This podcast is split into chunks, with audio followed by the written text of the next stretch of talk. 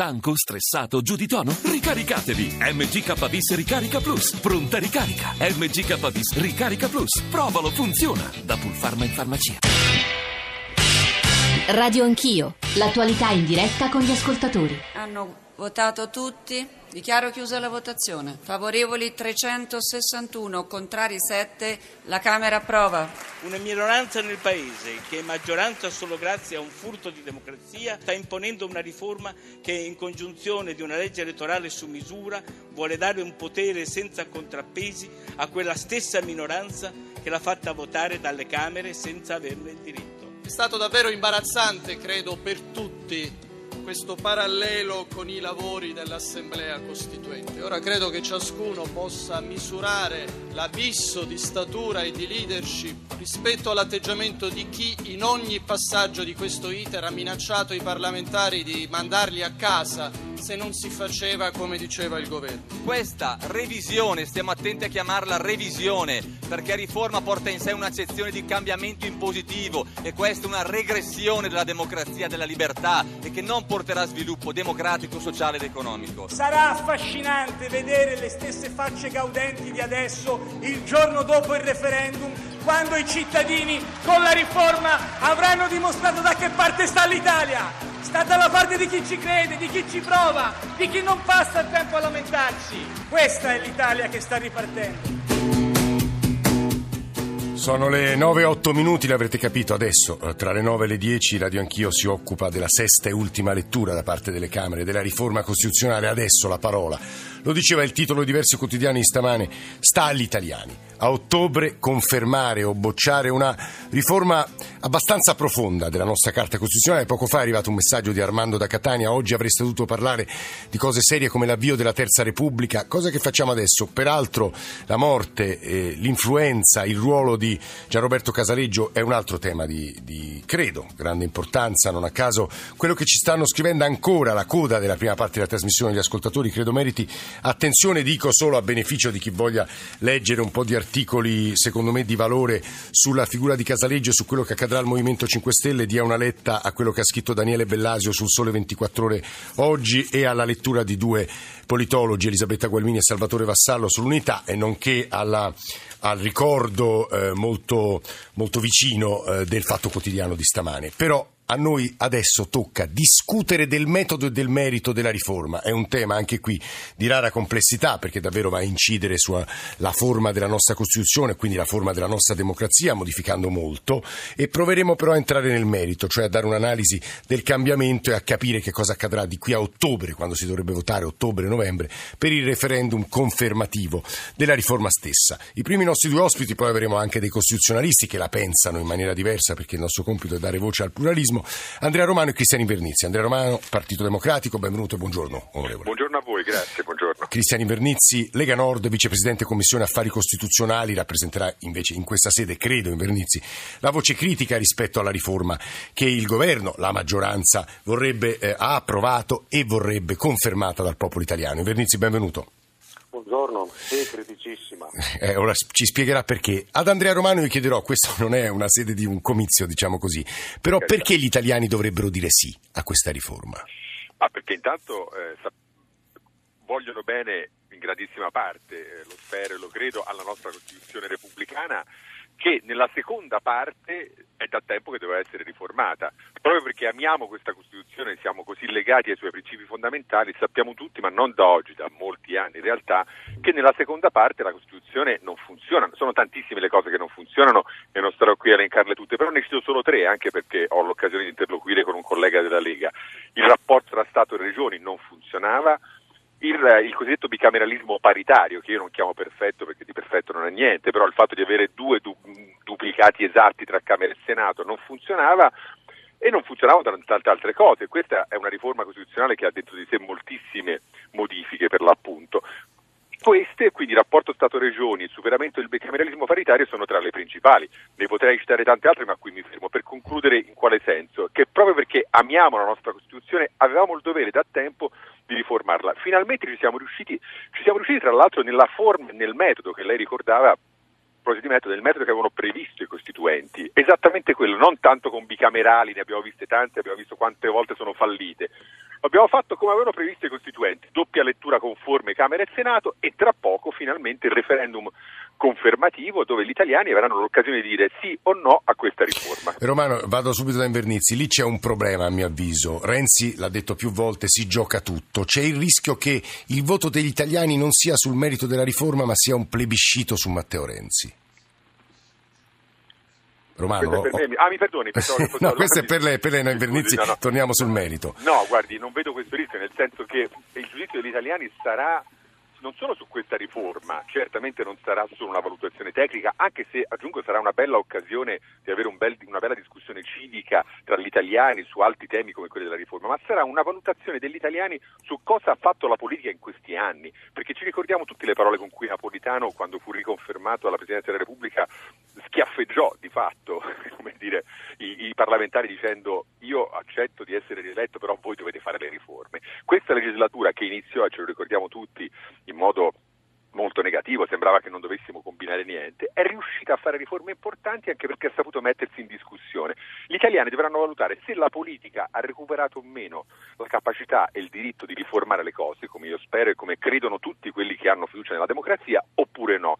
Non sarà stato un giudizio personale su Renzi. Poi certo, aggiungo, è anche una buona cosa che un Presidente del Consiglio dica io come dire, ci metto la faccia su questa cosa. Siamo abituati a generazioni di politici che in fondo si portavano dall'altra parte dicendo ma sì, io sono stato sconfitto, ma in fondo ma chi se ne importa, domani è un altro giorno. C'è un Presidente del Consiglio che dice se su questa riforma su cui ho messo la faccia verrò sconfitto me ne andrò a casa. A mio parere è una buona cosa che tra l'altro avvicina l'Italia agli standard democratici di tutti gli altri paesi normali. È Andrea Romano, Partito Democratico, che stava parlando, Cristian Invernizzi, Lega Nord, vicepresidente Commissione Affari Istituzionali, Costituzionali, ha seguito da vicino tutto l'iter della riforma e prima eh, gli ho ascoltato insomma, una sua espressione, ho rubato, è criticissimo rispetto alla riforma. Invernizzi perché?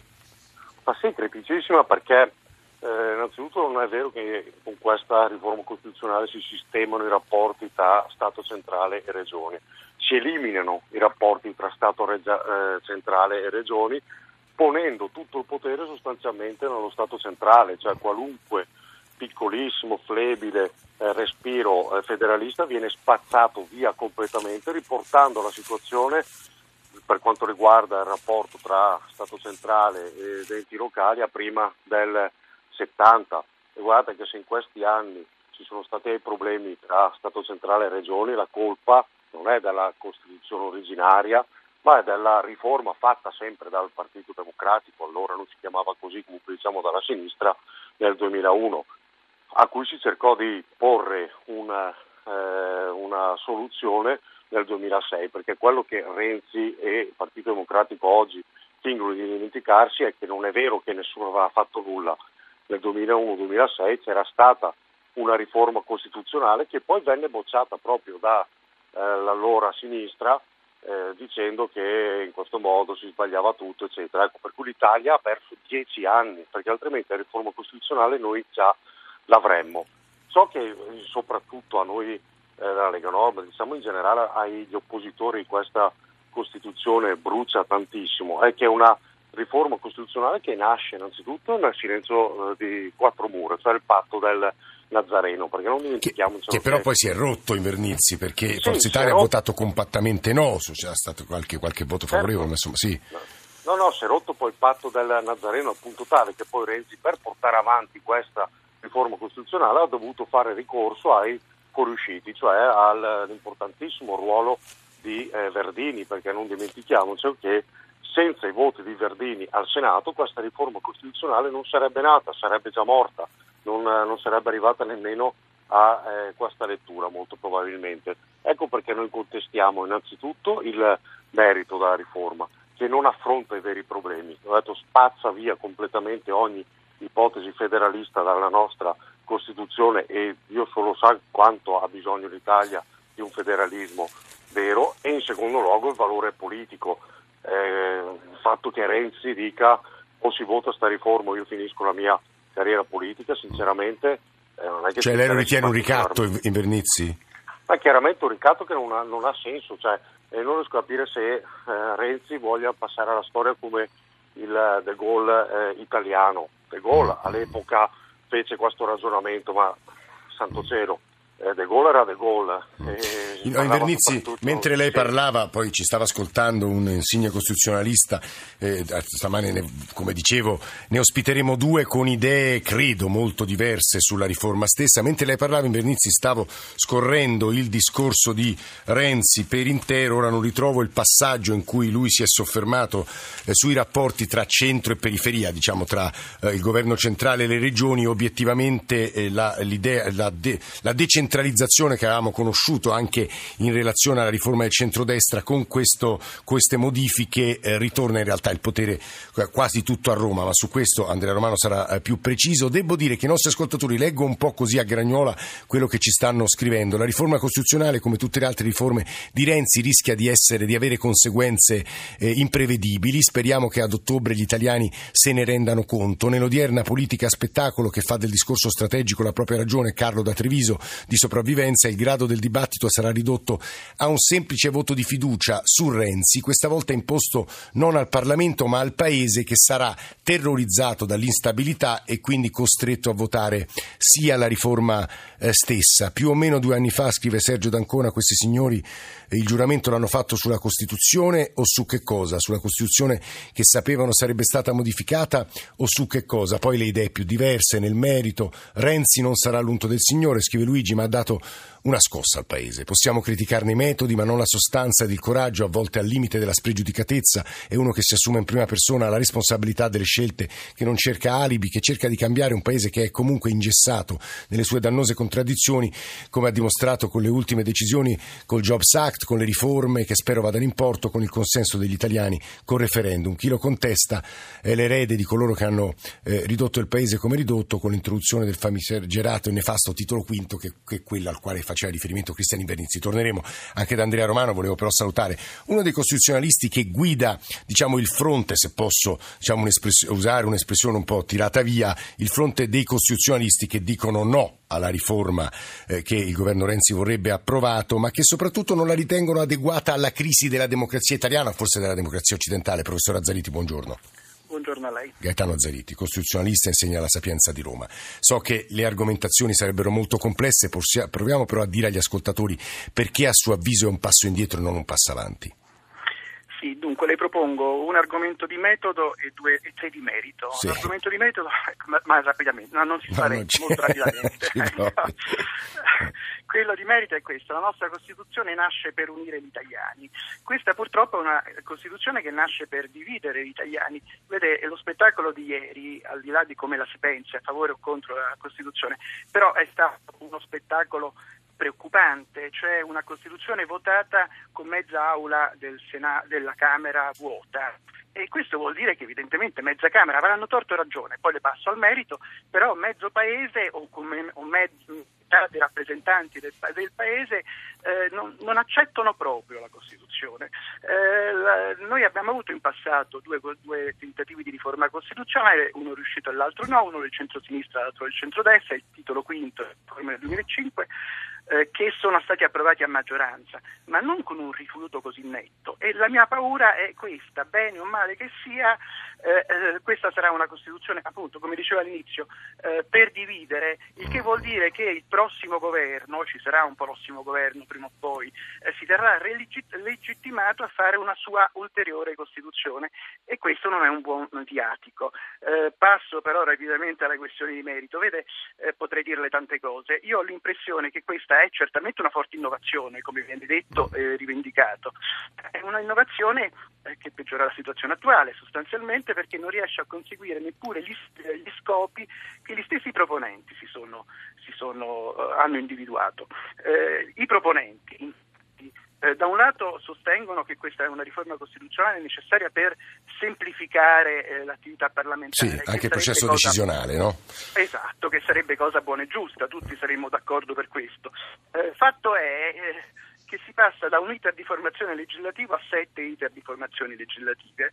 Fatto è che se lei legge l'articolo 70 attuale e quello invece proposto, eh, si passa da una formulazione molto chiara, le Camere e il Senato fanno la stessa cosa, ad un, uh, una confusione terribile tra Camera e Senato. La mia impressione è che eh, anziché semplificare si complicherà l'iter di formazione eh, della legge e questo sarà un'eterogenesi dei fini. Eh, seconda questione, eh, c'è un dato positivo, eh, c'è un, c'è, un, presupposto necessario che tutti condividono, molti condividono, la fine del bicameralismo perfetto, sì. perfetto, perfetto, doppiamente perfetto.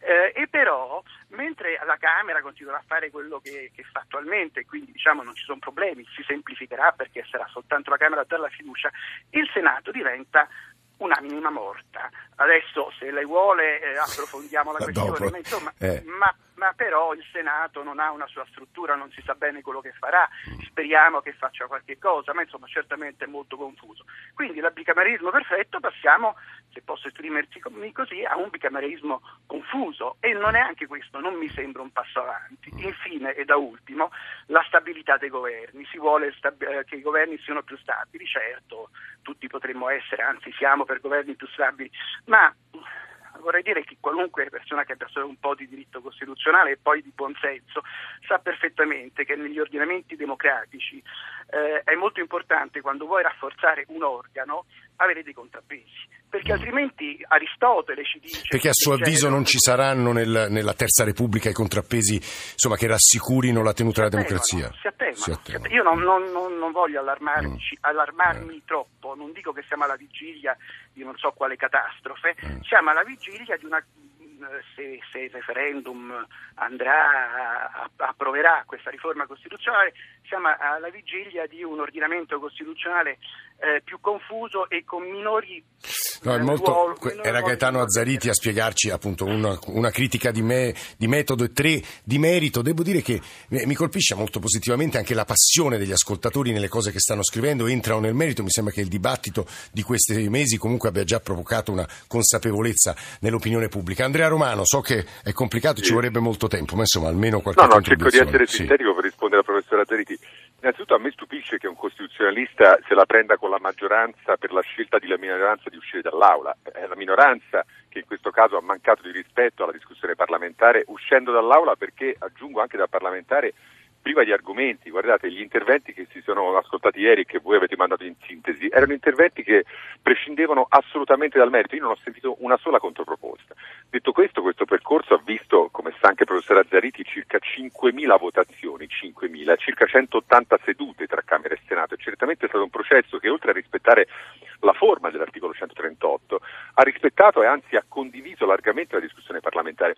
Sul merito, una questione mi permette di rispondere al professor Azzariti per quanto io non sia un costituzionalista. Mi stupisce anche in questo caso che il professor Azzariti, che forse non ha letto il testo, dica che i contrappesi vengano ridotti. È esattamente il contrario. Il professor Azzariti sa, quanto me, o almeno dovrebbe sapere, che per esempio il quorum per l'elezione del Presidente della Repubblica viene addirittura innalzato alcuni costituzionalisti sostengono addirittura che sia stato alzato eccessivamente, consegnando di fatto all'opposizione il potere di eleggere il Presidente della Repubblica, così come per esempio l'elezione dei membri laici del CSM, nonché dei giudici costituzionali, è stato innalzato. Quindi al contrario vengono aumentati i contrappesi rispetto, questo naturalmente riguarda l'Italicum, ad una semplificazione del percorso di identificazione della maggioranza parlamentare e quindi della guida del governo che io considero assolutamente fondamentale e richiesta. Sul bicameralismo paritario, finisco davvero, anche qui al professor Azzariti mi rivolgo, dovrebbe sapere certamente più di me quante critiche nel corso dei decenni abbia accumulato su di, te, su di sé il bicameralismo paritario e aggiungo paritario e non perfetto. Addirittura durante la Costituente furono tantissime le voci critiche, molto più autorevoli della mia certamente, che se la presero con una soluzione, quella del bicameralismo paritario, che fu una soluzione di emergenza dettata piuttosto dal clima della guerra fredda che coincideva di fatto con la nascita della Costituzione piuttosto che con una soluzione costituente equilibrata. Sono decenni che cercano e cerchiamo di superare il bicameralismo paritario ce l'abbiamo fatta, che si, che si, senta nostalgia per quel sistema, per carità, è accettabile e legittimo, a me pare molto bizzarro. È Andrea Romano che sta parlando, stava parlando Partito Democratico, ci stava ascoltando anche un altro costituzionalista, Francesco Clementi, non credo che, che saluto, buongiorno professore, benvenuto, Buongiorno. che non credo che ci sarà tempo di ascoltarlo adesso prima del GR, ma ripartiremo eh, subito dopo le nove e mezzo con voci di ascoltatori critici e non critici e poi la sua riflessione anche sul combinato disposto con l'Italicum, però volevo eh, sentire anche eh, il parere, se ci riusciamo, sia di Cristian Invernizzi che del professor Azzariti, mancano pochi minuti, ma Cristian Invernizzi, Lega Nord. Ma io sarò eh, estremamente sintetico perché accusare la minoranza di poco rispetto nei confronto delle istituzioni è assurdo perché sappiamo tutti come sono andate le cose. La maggioranza, vorrei ricordare, il Partito Democratico ha cambiato addirittura i propri commissari all'interno della Commissione appunto affari costituzionali perché contrari ad alcuni passaggi, li hanno cambiati in blocco, quindi cioè, dimostrando un rispetto nei confronti del Parlamento, dei propri eh, deputati che eh, sinceramente eh, fa eh, fa, fa, fa, ridere. Noi ieri non abbiamo fatto proposte, ovviamente, in dieci minuti di intervento finale sulla, eh, appunto sulla mm. dichiarazione di voto, ma abbiamo detto più volte in commissione quali erano i problemi. E eh, per il bicameralismo perfetto, infine, io vorrei dire semplicemente una cosa.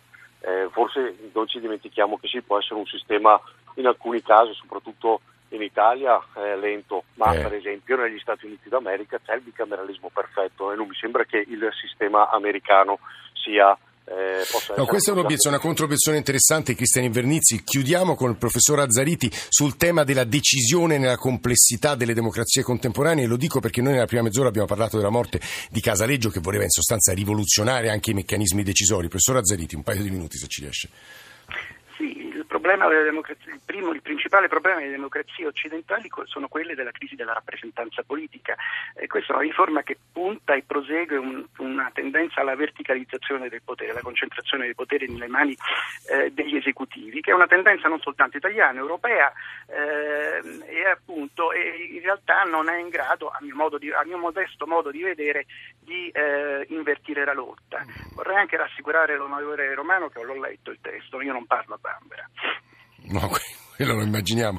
No, eh, no veramente abbiamo un altro minuto, volevo solo chiedere ad Andrea Romano se questo rischio, soprattutto col combinato disposto dell'Italicum, che gli ascoltatori conoscono ma su cui torneremo nella terza parte, non preoccupa anche lui la verticalizzazione del potere. Romano, in un minuto se ci riesce. Io, io, sì, io non vedo questo fenomeno, ma soprattutto non vedo il pericolo, al contrario, se non avessimo fatto niente avrei visto certamente un pericolo, come tanti altri lo vedono, di indebolimento della democrazia italiana, una democrazia che ha molti acciacchi, che non funzionava più da tempo e che questa riforma, per quanto imperfetta, ci mancherebbe, ha l'obiettivo di rendere più efficace e più efficiente. Mi faccia concludere con una citazione di Calamandrei che sosteneva, vado a memoria, che una democrazia che non funziona è l'anticamera della dittatura. Avevamo il dovere di riformare la Costituzione e ci siamo riusciti. Questo valuteranno gli italiani. Sì, non ci fermiamo qui e poi veramente di qui a ottobre, di qui a novembre ci saranno, speriamo, mille occasioni di riflessione, studio del testo, analisi, confronto con i cittadini perché credo che il referendum dell'autunno sarà davvero importante. Noi ringraziamo Andrea Romano, Cristian Invernizzi e Gaetano Zariti. Ripartiremo con la voce di Francesco Clementi e altri politici eh, adesivi o critici della riforma stessa, ma soprattutto ripartiremo dalle vostre domande, dalle vostre critiche critiche anche di voi ascoltatori con la vostra viva voce o leggerò gli sms, i whatsapp 335 699 2949 per intervenire tramite sms o tramite whatsapp audio poi radio anch'io chioccioarai.it adesso sentiamoci assieme le ultime notizie del giornale radio e poi torniamo in diretta